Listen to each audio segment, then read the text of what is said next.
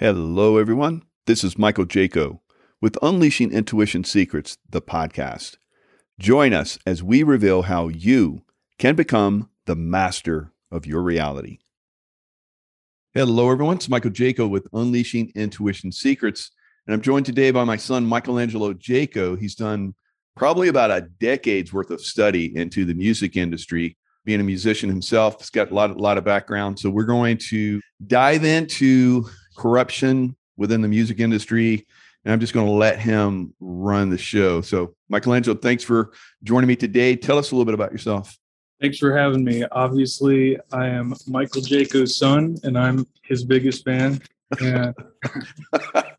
right on. we basically have a lot of the same, or probably all of our views are exactly the same. And basically, a little bit about me is I've been a musician for the longest time basically Jimi Hendrix was my favorite guitar player growing up and something about the way he would play with so much soul it just uh, connects to the spirituality realm very well. And it basically it brought me to I started to investigate how you could heal with sounds and vibrations and music and stuff like that and stuff like that really interests me a lot. So so I've been a musician for like 10 years. I played live, a lot of live shows and stuff. And it's been my uh, biggest dream for the longest time. But, you know, I've had a, a lot of roadblocks in life that, and, you know, a lot of experiences and a lot of lessons that you, you know, people, everyone goes through in life. And, uh, so basically right now is the point where like i feel like i've i'm free from a lot of uh, all that and i'm trying to really put out my music these days. And like my dad just said i've been i've been studying music and basically how the deep state controls the media and the music industry to basically control your consciousness and try to control the way you think. And um, we're going to dive into that basically so. Yeah that's that's amazing so I, I, remember we would have discussions about this because you you really were a student of music on many different levels. I remember one time you told me that rap music, the reason why they had rap music was to enslave black men into the prison system because they, they had a lot of money invested in the prison system. So they created this radical rap music to like inflame the black men and make them violent so that they could enslave them into the basically the prison system. I was like, wow, that's pretty out there. And then I started doing the research too, and you're like, oh my God, it's it's like you're on it. But you even went further back. So let's take a deep dive all the way back into UK opium wars, all kind of crazy stuff like that. So let's let's go back there and build a foundation for all this. Cool, absolutely. Yeah, we have to build this foundation. It'll help you guys understand everything to understand the story, we have to understand how the CIA is actually using drugs as weapons against us. And you'll understand how musicians basically directly or inadvertently suggest drugs to us. So basically, in the 1600s, there was a company called the British East India Company. And I have a lot of notes here because my mind is very scattered. So just stick with me on that the world's first leader in opium profiteering. Opium is used to create painkillers like heroin and morphine. This company received their opium from two places the Golden Crescent, you know, the Middle East, Afghanistan, sounds familiar, and the Golden Triangle, Vietnam, and Thailand. And many families partnered with this company to gain vast wealth, power, and political influence. So, this is where a lot of the families got their start, and a lot of the deep state got their start. And trying to control the world and and their agenda for world domination and controlling consciousness. Awesome. When you say families, any families in particular that you're referring to? Oh yeah, absolutely. I've got a couple that I'd really like to highlight, like the Rockefellers, the Vanderbilts, Andrew Carnegie, J.P. Morgan Sr. was involved. What else was there? There was wow. one called the Russell family. They were the most wealthy family in the British opium trade. And they intermarried. The Russell family came to America at one point and they intermarried with a lot of other wealthy families, such as like the JP Morgan and uh, Andrew Carnegie and the Vanderbilts. And all these families eventually uh, created the Ivy League colleges. Uh, I can't remember where Andrew Carnegie Mellon Institute is or that college is. I think it's in like Massachusetts or something like that. But he created that one. And then Yale. Uh, Yale's very important because it created a lot of secret societies and the CIA. Yeah. So that, that's that's fascinating because we we know that a lot of the uh, universities are basically instilling you know dark information into their students and it, it goes back to england as well doesn't it yeah it goes all the way back to england and then today how basically the you know the educational system they say like the history is written by the winners and stuff like that they're just trying to share their version of history and it's everything is just this psychological mind control game. That's their favorite thing to do, it seems. It's not, it's all like secret and they just love to play this psychological game with everyone. It's just secret and you believe that it's your thoughts, but it, they're making you believe that these are your thoughts, but it's actually they're pushing you in the direction of where they want you to go. You get indoctrinated in the school system. Yeah, definitely. So the opium, so you're talking opium. So I know that the British East India Company was in China too. Were they transporting opium into China? And absolutely.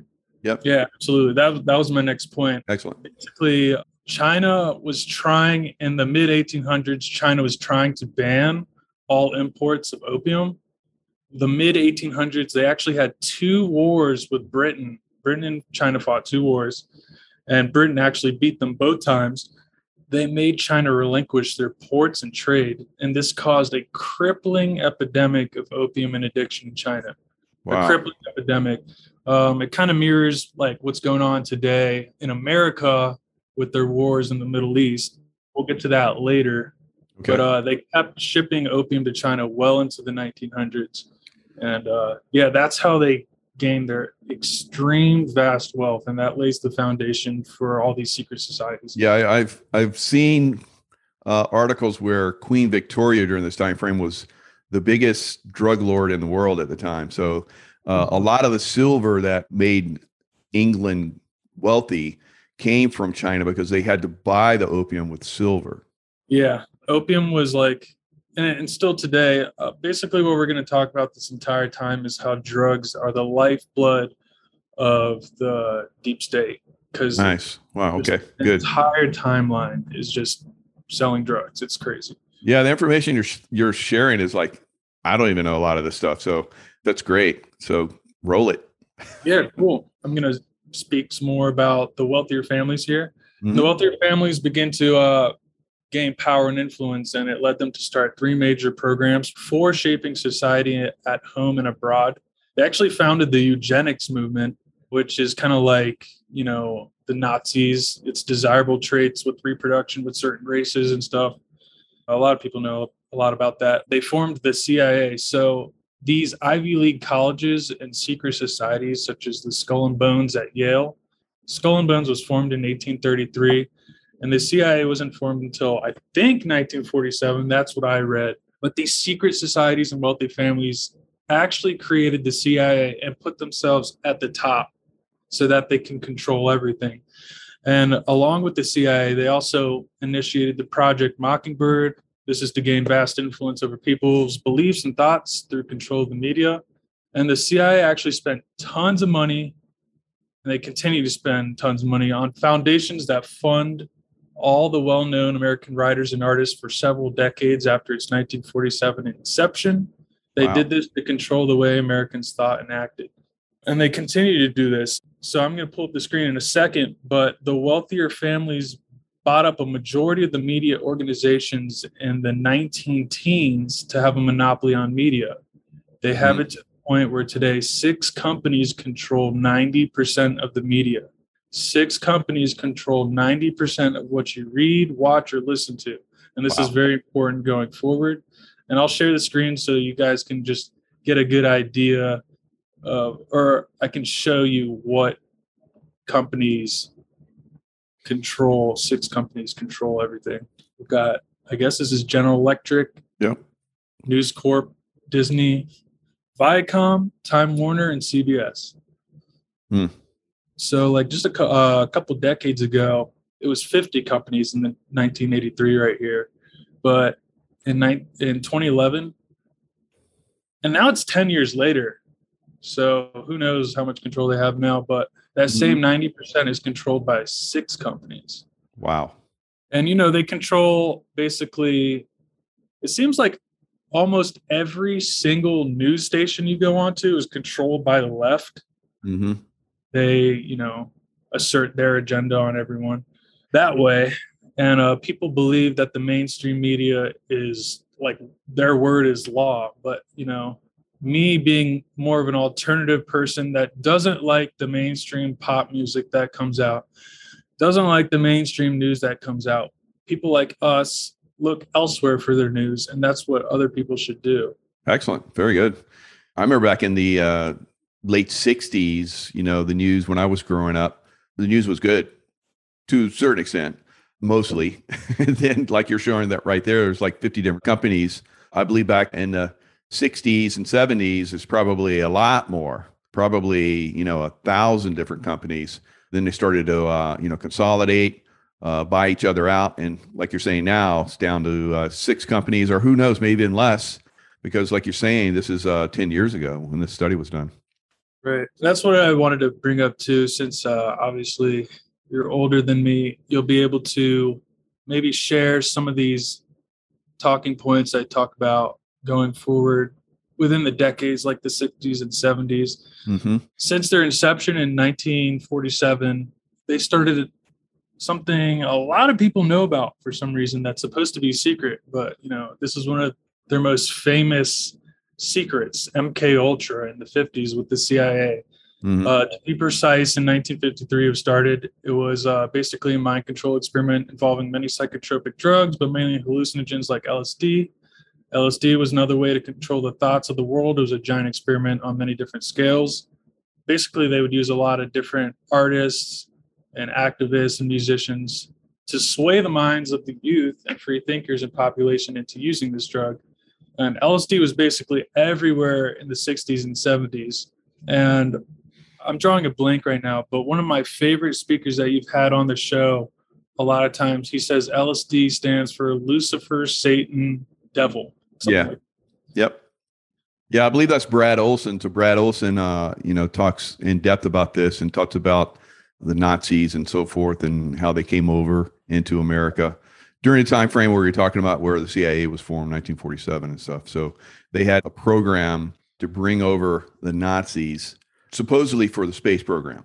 Yeah. But they brought over doctors and engineers, and by the thousands. And a lot of people thought it was just, uh, you know, a few dozen for the NASA and stuff. But no, they they snuck a lot of people over from Nazi Germany, and and the uh, the Bush family was involved in all that too. Yep. We'll talk about how the Bush family is involved with bringing in drugs too.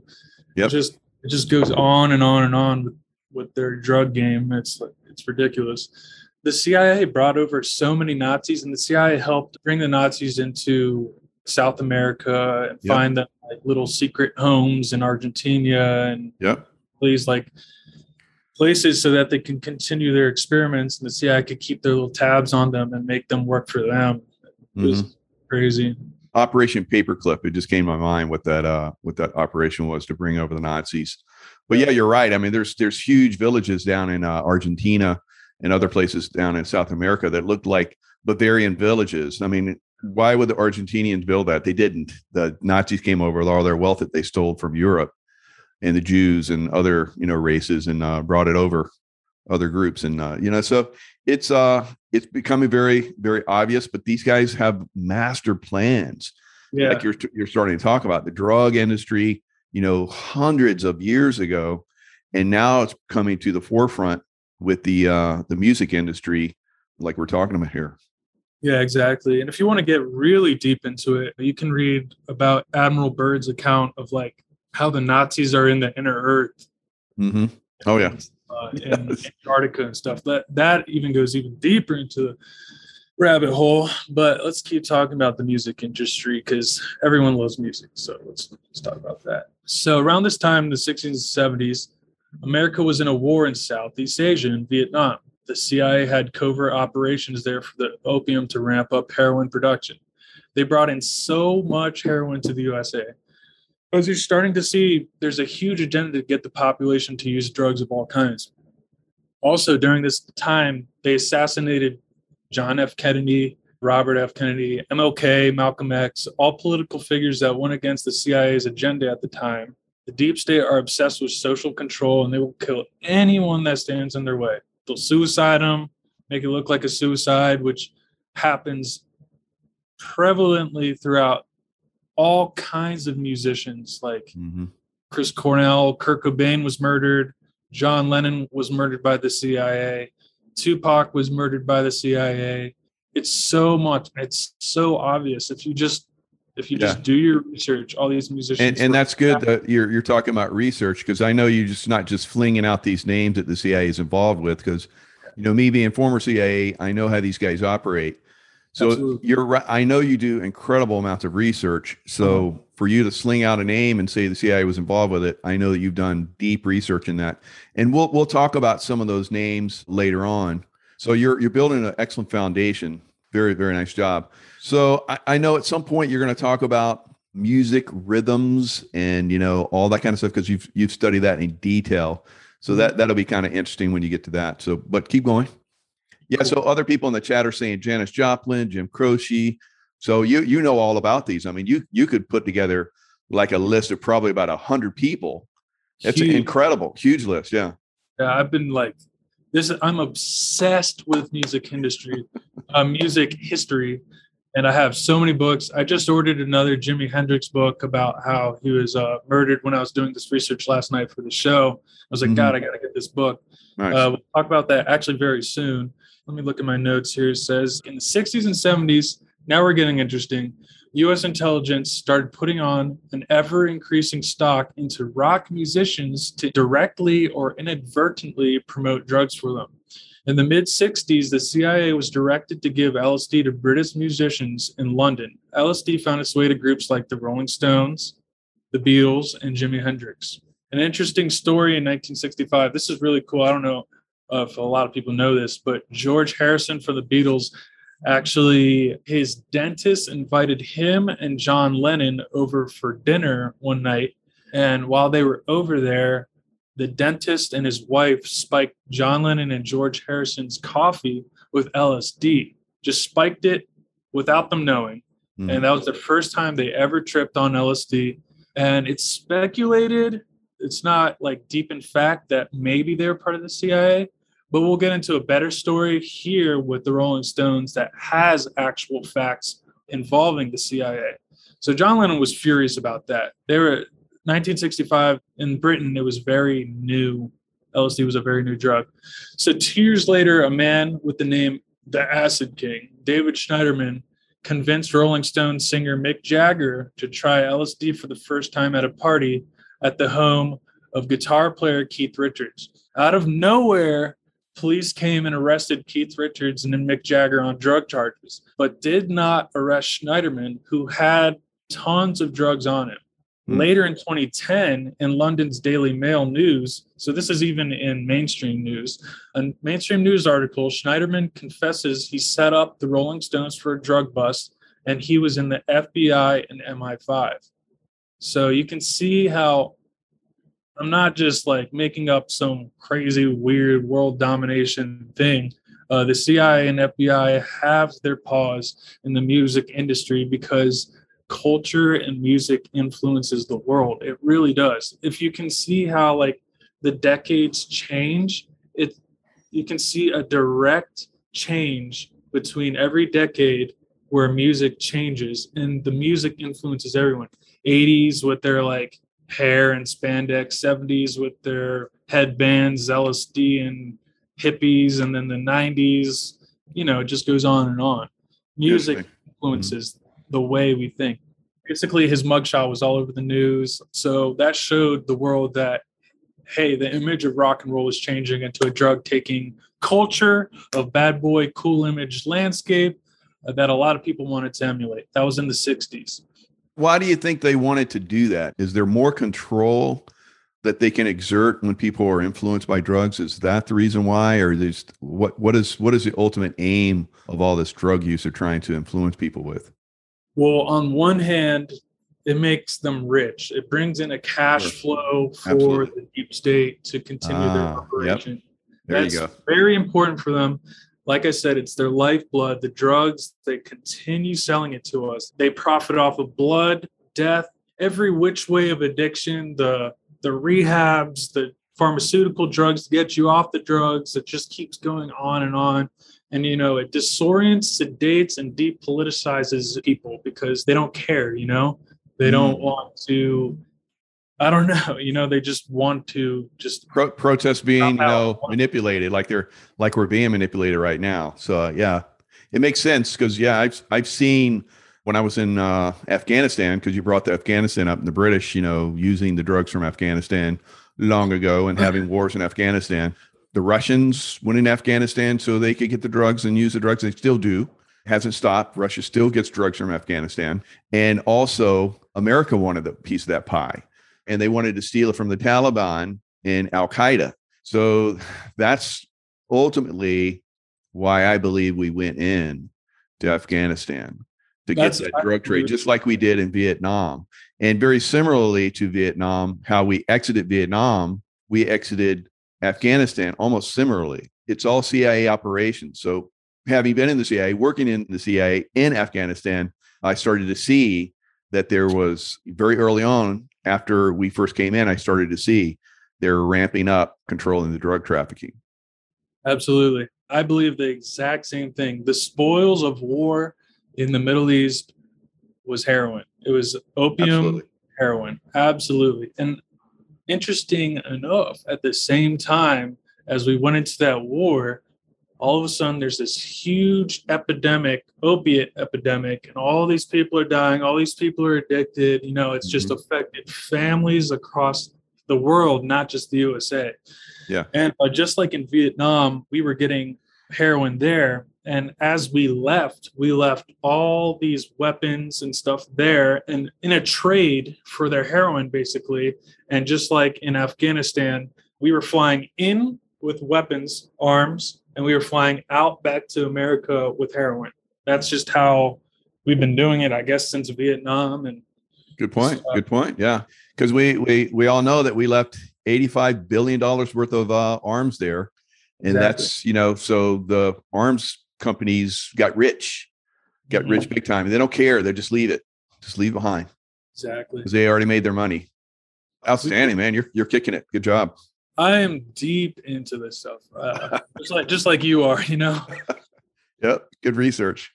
All right. I know you have a lot of uh, stuff lined up. Now, let, let me just throw something in real Yeah. quick. Somebody asked me in the chat, or asked you actually, Lynyrd Skynyrd. Do you think Lynyrd Skynyrd was taken out? The band Lynyrd Skynyrd. I don't know if you're familiar with them. Uh, I love Lynyrd Skynyrd as a whole, but I mm. do not know their history very deeply. So I, I literally can't answer that question. So, as an intuitive, I'll tell you guys, I think they were. I haven't done the research in Lynyrd Skynyrd, but you look at how many of these bands die in plane crashes, it's over the top. Right. And it's not because these guys are, are jumping on planes a lot, these little planes, because these little planes don't crash at that, that rate for everybody else, but they do crash like unbelievable percentage wise for bands. So it's definitely something that's going on. It's the way they take these guys out if they get out of, out of hand. So you want to talk about that? So I know you, I remember you as a little kid, you were talking about how these guys would come in and influence guys that got out of line. It's like, Mhm. hey, you better get in line or we're going to kill you. Basically, we're actually just about to get into that. Okay. Uh, that, that happened with Jimi Hendrix a lot. It's- I know you talk. That's remember that's the first guy you talk about. Jimi remember that. Hendrix. We're literally so we're in the 60s and 70s with LSD. We'll talk about Janis Joplin just for a second. Let me Okay. get into these notes just for a second. The CIA was trying to deflate the political potency of youth rebellion in the 60s and 70s. The main reason for LSD was you could argue was to disorient, sedate, and to depoliticize a whole generation. Like I just said, the CIA continues to use rock stars in the 60s and 70s and musicians to promote drugs. Listen to this. This is cool. Janis Joplin actually had a boyfriend that was in this FBI that she did not know about. The FBI had a file on Janis Joplin, and the boyfriend actually got her addicted to speed. And then she got hooked later on on heroin. And right before a couple giant concerts for peace, and she was going to give tons of money against the Vietnam War effort, she died from an unusually potent batch of heroin. Joplin's sister insists that the CIA had arranged for Joplin's death. Wow. So, just like Janis Joplin, Jim Morrison and Jimi Hendrix all died within a year of each other at the Yeah. age of 27. And the 27 seems to be like a sick game that they keep playing. hmm I don't know the true meaning behind 27. One time I asked Tracy if she like knew what the big deal about 27 club was and she was like two plus seven is nine maybe they're the round table the nine It's a completion number. Yeah. Yeah. Mm-hmm. Anyways uh so the media painted jimi hendrix janis joplin and jim morrison as rampant drug users and you know people continue to want to emulate these people and you know they want to use drugs themselves so jimi hendrix's manager actually inserted himself into his life and was part of the mi6 the british intelligence. Uh, the fbi had hendrix under constant surveillance I love Jimi Hendrix so much. I've done tons of research. He was Yeah. such an advanced soul. He uh, was talking about how notes, musical notes, correlate with different colors and how they correlate with their chakras and how vibrations heal people. He talked about Atlantis and Lemuria in his songs. He Oh talked my about God. like in the 60s like before like that was like a big thing in any mm-hmm. way he was talking about that stuff so he was just so far out there but not just on lsd because he quit that stuff in 69 he quit drugs basically in 69 because martin luther king was assassinated and you know he was trying to you know do black rights for we're a human race as a whole not like races divided you know so that's what he was trying to do and the FBI had Hendrix under constant surveillance. COINTELPRO actually targeted Hendrix. That was a program for surveillance and assassination that led to 28 Black Panthers being murdered. In those Whoa. documents, they learned Jimi Hendrix was put under a security index by the FBI. Him and everyone else under the security index were to be rounded up and put in detainment camps under the guise of national security. Hendrix was becoming very political and had many political projects planned. This is what I was just talking about earlier. Hendrix la this is really interesting. Hendrix's last girlfriend wrote a book and was going to release the truth about everything a year after Hendrix's death. But Hendrix's manager actually threatened her, do not put that book out or I will kill you. She ended up releasing it in the 90s, 25 years later. Within a year of releasing the book, she was found dead from a suicide. Oh my God. Like really? So I actually uh bought that book last night. I was like, oh, I got to get that book. Oh, yeah, that sounds good. I got to tell everybody when you were uh, in high school in Sedona, you you played the Star Spangled Banner. Jimi Hendrix, we know that how he Oh, yeah. played it. He played it like epically, and Yeah. you played it like it was like the best I've ever heard. It was pretty amazing. At Yeah, the homecoming, at the homecoming game, yeah, that was pretty amazing. yeah, on the football field, I just like Yep. went out there with my uh, Strat, just like Jimi Hendrix and a Mm. Marshall amp, and played the Star Spangled Banner. Yeah, I've been playing guitar for a long time. My uh, YouTube will probably be at the bottom of this channel, and if you want to check out my Yeah, definitely. We'll put your uh, links in here. Definitely. my music, it'll be there. Hello, everyone. I'm Michael Jaco. Join me on Unleashing Intuition Secrets, the podcast, where we'll uncover the hidden parts of our human potential and propel you to new heights of existence and consciousness realms. As a former Navy SEAL for 24 years and CIA security officer for 11, I've been involved in aggressive combat training and operated in combat zones for well over 35 years. From Panama, Kuwait, Iraq, Afghanistan, Pakistan, Yemen, Libya, and Lebanon, I have honed my leadership, tactical, combat skills, and knowledge expertise to a master level. As a little boy, five years old, I wanted to be a Navy SEAL after watching the movie Navy Frogmen. I also looked at the movies and read the books of Ian Fleming, 007, James Bond. I wanted to be that when I grew up. And I was always inspired by entrepreneurs that helped humanity and brought about great change that furthered the consciousness and abilities of humankind to master levels. I always wanted to do that. The first two I did to an extraordinary level. And now today, as an entrepreneur and speaker, reaching millions all over the world, now I'm sharing the information that really propelled me. When I was a chief enlisted officer, I motivated, led, trained, and provided inspiration and insight to officers of all ranks, all the way up to flag level, and even the Secretary of Defense for the United States. With my operational background, planning, master training, and course design abilities, I have trained thousands and thousands of military and law enforcement personnel.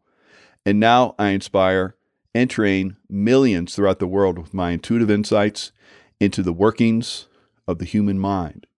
I and many listening to this message are living proof that each of us have amazing potentials far beyond what most consider possible. For me, the impossible is what I strive to always master and excel at. And as a Navy SEAL and in the CIA and combat zones, I did the impossible over and over and over again. And now I want to help you do the same. Tune in to Unleashing Intuition Secrets, the podcast, and join the growing tribe as I show you how to unleash your own hidden potential let's talk about how Jimi Hendrix was murdered real quick. So they wanted to uh, say that he died from heroin somehow. That was in the news in the very beginning. And then it changed to he choked on his vomit from sleeping pills and wine. But if you look into it, the first responders had no idea why he was dying. They couldn't find a, a reason to put on his death certificate why he died. So they just put asphyxiation. So they said that he choked on his vomit. But if you look into the autopsy report, he had no wine at all in his stomach. And mm-hmm. all the wine, a massive amount, was in his lungs. Mm. And actually, his manager in the MI6, just a year before, had taken out a million dollar insurance policy on Jimi Hendrix. So if there's wine in your lungs and none in your stomach, that means someone held you down and somehow around you. Yeah. yeah. That's speculated, and I believe that's what happened to him. Oh no, and no question. Absolutely. You know, my intuition. I follow my intuition for a lot of this the stuff I research, mm-hmm. uh, especially on Kurt Cobain's death, mm-hmm. and uh, it guides me to figure out like what exactly happened to these people Outstanding. Yeah, he was absolutely murdered. Absolutely murdered. Uh, yeah, so- I remember when you told me this many years ago. I was like, "Oh my god, absolutely! Yeah, there's no question. There was no question in my mind. The evidence was overwhelming." And I'll let everybody know that when you have conflicting stuff like Michelangelo was talking about, you know, first they said it was heroin overdose, and then he said he basically had too much wine and you know vomited and died that way. When you see multiple stories that come out, whether it's a musician dying or whether it's a we'll we'll call it a black flag because if you say another thing then you get taken down pretty quick.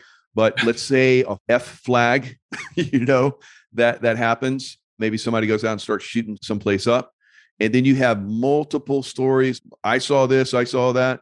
I i saw three people there and you know all these different things that come out. It's basically to wear you down. There's so much fake evidence that comes out, it wears people down. Like we're, you know, like you're talking about. If if you're doing a lot of drugs, you just like don't care. So it gets to people to the point where they don't care anymore. There's just so much conflicting evidence and information. They go, ah, he died, he's gone. Let's let's move on. So that's that's their intention too. Exactly. Oh, you know, we forgot to talk about Jim Morrison a little bit. Uh, I want to mm-hmm. share the screen real quick this is just really interesting and you can form your own opinion about this mm-hmm. that's what i wanted to do but if you look right here this is jim morrison a clean cut jim morrison as a boy kind of like me and my daddy right there this is my dad basically in uh, the naval admiral no i'm just kidding uh, this is jim morrison and this is his father in the navy um, this naval admiral was actually commander in a fleet. What was it called? The Tonkin, the Gulf of Tonkin. Gulf of Tonkin incident. Yeah. the Gulf of Tonkin incident actually helped start the Vietnam War. A lot of musicians like Lenny Kravitz, his father was in the army. Uh, a lot of musicians happen to be their father was in the military. Like it, it's it's a mirror of kind of like what's going on here with me and my father. They actually say Lenny Kravitz is Jimi Hendrix's uh, next life, Yeah. It Reincarnation. yeah. Reincarnation. Mhm. It's um it's really interesting. I can see that. Yeah, I absolutely say see that. And it's their names sound kind of similar. Jimi Hendrix, Lenny Kravitz. It sounds like it works. Oh, yeah. They look alike. They make the same music. It just makes sense. But this is really interesting here. Jim Morrison's father started the Vietnam War, and then this superstar rock star comes out. And we were going to talk about this Jim Morrison's house in Laurel Canyon in Love Street. There was um, a basically a CIA base in Laurel Canyon that was the biggest enclosed movie studio ever. It had everything. So uh, some speculations say that basically they created a bunch of rock stars there. They created a bunch of movies. They created a bunch of propaganda there. That's basically what happened here in Laurel Canyon. It's still like a really big secret. There's a lot of speculation as to Yeah. There's a Black Lives Matter person that is the head of BLM that Wow. has a home in Laurel Canyon. And I did a show on that and that was not well received. so I don't know if we'll be able to keep this up on YouTube, but uh, it'll definitely go on Rumble. But yeah, keep going. Just share away. Absolutely. Now, Jim Morrison, I don't want to jump ahead too much, but remember Jim Morrison died in a bathtub. There seems to be a bathtub thing that the these evil people like to play games with. Like Whitney Houston died in a bathtub. And there's other people that have died in bathtubs or been in bathtubs and were almost died in a bathtub and then got God and became spiritual singers. They they went away from uh, you know, the all the rock or you know, dance music, whatever they were into. So that's that's very interesting. What what do you, what do you think about all that? What what's going on with the uh, the bathtub stuff? I'm not exactly sure about the bathtub stuff. I remember as a boy, I asked this question. I asked it to you and Tracy, and uh, Tracy said that basically Tracy is just a wealth of spiritual information. So are you. Basically, she said that the bathtub seems to be some sort of portal. Portal. That's right. There you go. Okay. The bathtub is a portal somehow. Yeah. I'm not too keen on what exactly the bathtub means, but I know there's something there, you know? I just like you, it's a very it's just a strong point in my mind. Like, what is with this bathtub stuff that's going on? Yeah. So you're we're on to something here because a lot of you guys, if you remember, Keanu Reeves Right. was in the movie Constantine. Exactly. So he would drown himself and they'd have a rope on him. So he'd drown himself so we could go into hell and rescue people and Right. rescue their souls. So there is something going on there, obviously. yeah, there's some deeper meaning going on there. Um, Yeah. I'm definitely gonna dive into that after this. But uh, Nice. talk about some more stuff. Uh, we're we're going on to John Lennon now. Mhm. John Lennon was becoming increasingly political through his time, but became a recluse for a while and went on hiatus. Did he go into hiding? When he did come back out in 1980, he had multiple records ready to come out, and he had many political projects, as well as a strike march with dock workers. That same year, when he comes out of hiatus, Mark Chapman fatally shot John Lennon that year. Mhm. There's a guy called Fenton Bresler that actually investigated his death for seven years. And he came to the conclusion that the CIA used like an MK Ultra techniques on him involving psychohypnotic drugs and hypnosis techniques. The CIA made Chapman murdered Lennon. And it's it's really sad, all these murders. But um Yeah, yeah, definitely. I, I I saw some more stuff on that too. That Chapman was also a friend of the Bush family. So Yeah, and the like door holder that night at that hotel uh, was part of the CIA and stuff like that. And that mm-hmm. door holder had trained Chapman in shooting, and that same door holder had given Chapman hollow point bullets that was found in John Lennon that killed him. So it's like you know, come on, guys, do your research. It's so obvious. You can't refute this stuff. These are facts. yeah, very good, very good. Good, good research on this stuff. What other artists do you want to focus on? I know you got got some ones that you wanted to focus on. We got about another 10, 15 more minutes. I'm just going to talk about the 80s real quick and the music invest in the prison system. And then I'm going to talk about Kurt Cobain a little bit. Nice. That'll be it. So in the 80s, the music industry actually invested in the prison system. This is what I told my dad when we were uh, living in Sedona when I was in high school, when I was really diving deep. The music industry actually invested in the prison system and they had this big meeting. You can look this up. Had this big meeting to discuss the direction of rap. Rap had drug selling, drug using, gangs, violence, turf wars, east and west, divided people. Like it was just charged with all this stuff that, you know, the deep state just loves, obviously. So, what I'm trying to say here is when the music industry invested in the prison industry, came out with rap music in the 80s. And today, rap music is the biggest force of music. I don't know why. I mean, it's cool in some regards, but you know, there's a lot of different other genres of music that are more intelligent. There's a lot of factors into the music that they put out into the mainstream. They're trying to dumb down people. They're trying to make people extremely sexually charged because it's very misogynistic, it's very materialistic, it's very egoic. This music is, it just, if the human race as a whole could choose music that would be on the mainstream, it would be more intelligent. It wouldn't be this. Anyways, that's my opinion, obviously. So in the 80s, rap music comes out, and the music industry invested in the prison industry. And so they're trying to push rap music so hard yeah, I'm selling drugs on the street and I murdered my rival, you know, stuff like that. And, you know, you go to jail for following the stuff that is your heroes. And now the music industry is making double money because you're on you're in jail and you're listening to the music that they put out about rap music. So wow. at the same time in the 80s, all of a sudden they flooded the streets and cities of black communities not just black communities, even white communities, with cocaine and crack. So the government used this drug to sedate and divide the masses. Drug sales led to gang wars. It's just all bad. It's all bad. It sucks. I want to talk about Tupac in just a second. Oh, good, good. Yeah. Actually, let's talk about him right now. So, Tupac was actually trying to stop gang violence and was the son of a Black Panther activist who used acupuncture to cure addiction. Isn't wow. Cool? Oh, my yeah, God.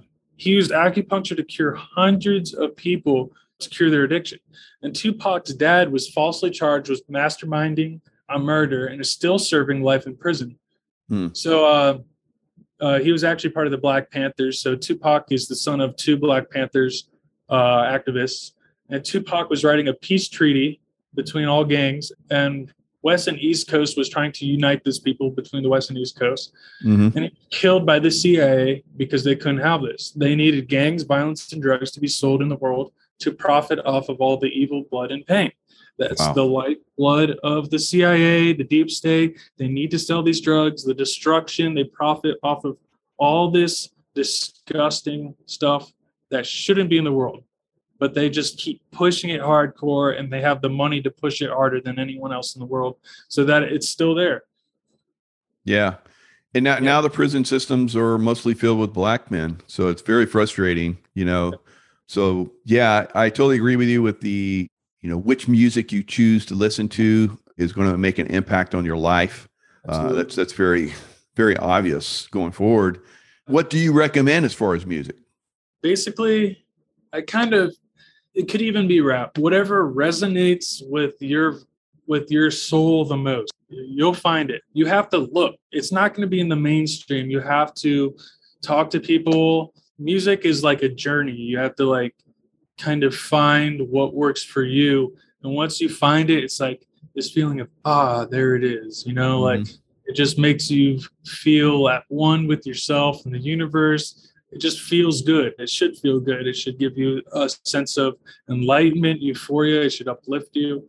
Like I said, I want to suggest a specific genre, but I can't because um, Uh, it's yeah, I. I agree with you because I've heard I've heard rap music that I I agree with you. It actually was inspirational, and it exactly. and it's I think it's more of the uh, the the chords, the vibrational chords. Because I've seen music where I remember these black men are they're like dre- all dressed up and they were singing like this spiritual music, and I was like, oh my god, these these men are amazing. You know, I just felt so much love and stuff. And then there was a pastor said, now watch this, and he changed the musical note just a little bit, and it, and I was like, I was like pissed. I was like, these friggin' assholes, what the hell? And it's like, oh my god, just from that beat, you know, and Yeah. you you could you could feel it in yourself, you know, you could feel yourself, you know, go into a negative state of consciousness, and I was like, oh my god, that's how that's how powerful changing a musical rhythm is. It really is. I have a example of that. I do not condone drugs, but my friends, I mean, we're on marijuana. It's not a big deal, but my friends were on weed. I was changing the music channel on them from blues and they would calm down. These two, we were kids. So like they're like 13 maybe, like still like really kids, a lot of energy. They would calm down to the blues music. Then I would change it to metal. It was like stuff like that. And then they would start like running around the room and like moshing. Music has an absolute effect on yourself at a cellular level. Vib- Mhm. They're vibrations. From even the Bible, they say the very first thing was everything was created with the word of God. So word is vibration. So Mhm. that's very important there. But we're running out of time, so I want to talk about a little bit more. This is my favorite topic here. It's Kurt Cobain. Nice. Um, the CIA continues to fly huge amounts of arms to the Middle East and fly huge amounts of heroin back the late 80s. So all of a sudden, Cobain comes into the picture. Kurt Cobain, the biggest musical force on the planet in the 90s. Absolutely. Biggest rock star, biggest musician ever. So this is obviously he's put on a pedestal. Evidence supports that the CIA psychologically profiles rising musicians. Nirvana lead singer Kurt Cobain fit the bill to inadvertently help promote heroin. He had only tried heroin a handful of times from 1987 to 1991. In 1991, Nirvana released Nevermind and they became the biggest rock stars on the planet. During this time, Courtney Love entered his life and, according to multiple people, influenced Cobain to use heroin daily with her. So I've read multiple books, including Courtney Love's father wrote a book. I read the whole book in like a week because it was so good. It was called Love Kills because her name's Courtney Love. Her own father believes that Courtney Love killed Kurt Cobain. Her own father. And he he details her whole life how she's just this evil child growing up all the way through and through. Stabs people in juvie when she's like a teenager, just like she's horrible. And basically, in the late 80s, she wanted to be a punk rock star. And in the late 80s, punk rock was huge in Britain. So she actually found a CIA operative.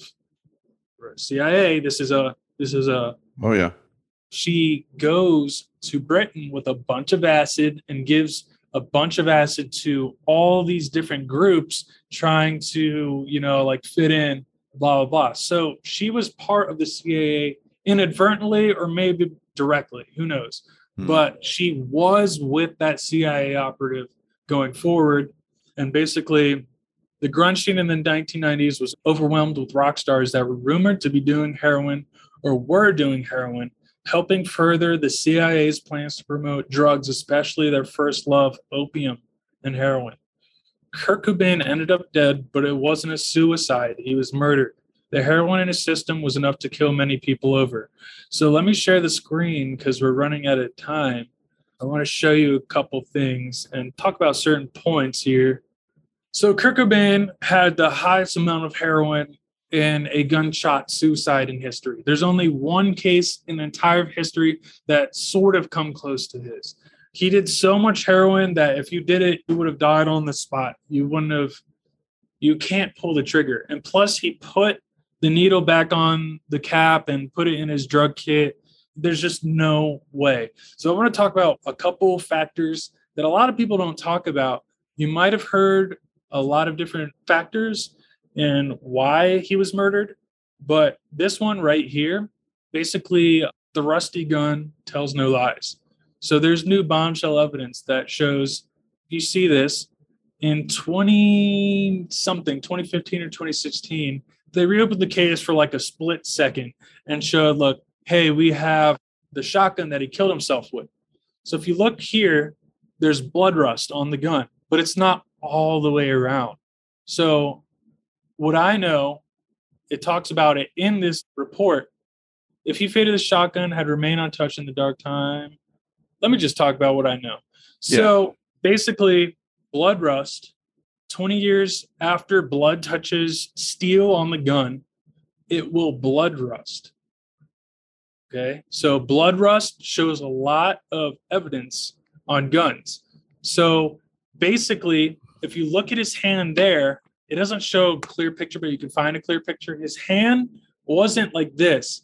So a cadaveric spasm when you shoot yourself, suicide, you clench up. Your hands will clench up. Mm-hmm. But his hand was just like this when he shot himself, right? So there was no cadaveric spasm, indicating there was no suicide. It means he uh-huh. was dead before the weapon was discharged in his hand. Oh, absolutely. Yeah. So you see that there is not blood rust around the whole weapon. So if there was blood rust around the whole weapon, that would indicate a cadaveric spasm because his hand would be perfectly gripped around the end of the weapon and you know the the hot gases would heat up his hand and burn and blood would come out, blah, blah, blah. So we see that his hand was just like this, and there's not a full circle of blood rust on the gun, obviously indicating there was no cadaveric spasm. And cadaveric spasms happen when you kill yourself with a suicide because you're clenching up. So that is a surefire, obvious murder there. That's just one thing. And there's so many red flags. That's just one thing right there. We can dive deep into this. Me and my dad talked about doing another show later. We'll dive deeper into this later. Right here, let me read this real quick. Marine's death investigation proves Kurt Cobain was not holding the shotgun. So there is a copycat murder here that is just like Kurt Cobain's death. So this guy, this Marine, Colonel James Sado or Sado, basically was murdered. I think he had some sort of evidence against the CIA or maybe not the CIA, but the military or something like that. I can't mm-hmm. remember right now. Basically, just like Kurt Cobain, when the gun discharged in his mouth, it did not penetrate through his skull in any way, did not penetrate through his skull in any way, mm-hmm. because there was no blood pressure left in his body. So usually the skull will, right. because blood pressure in your body and the gases in the blood and all that stuff will just cause your skull to expand and find a point that it explodes. But when you're dead, there's no blood pressure so that it doesn't completely perforate. It just slightly, like, you know, just ends up somewhere in your skull.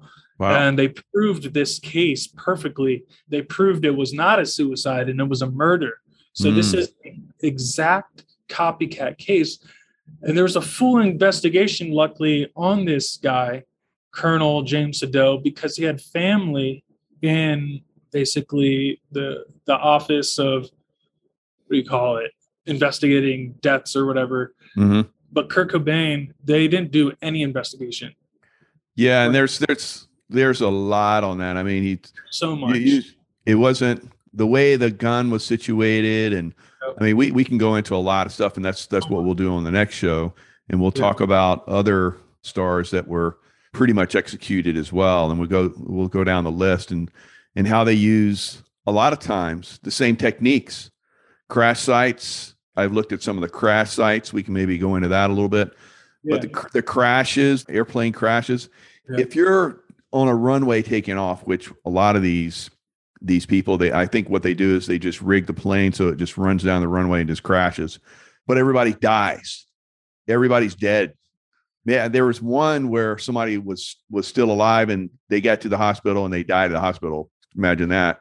And then the same thing, they have like conflicting evidence, conflicting stories, and all kind of crazy stuff.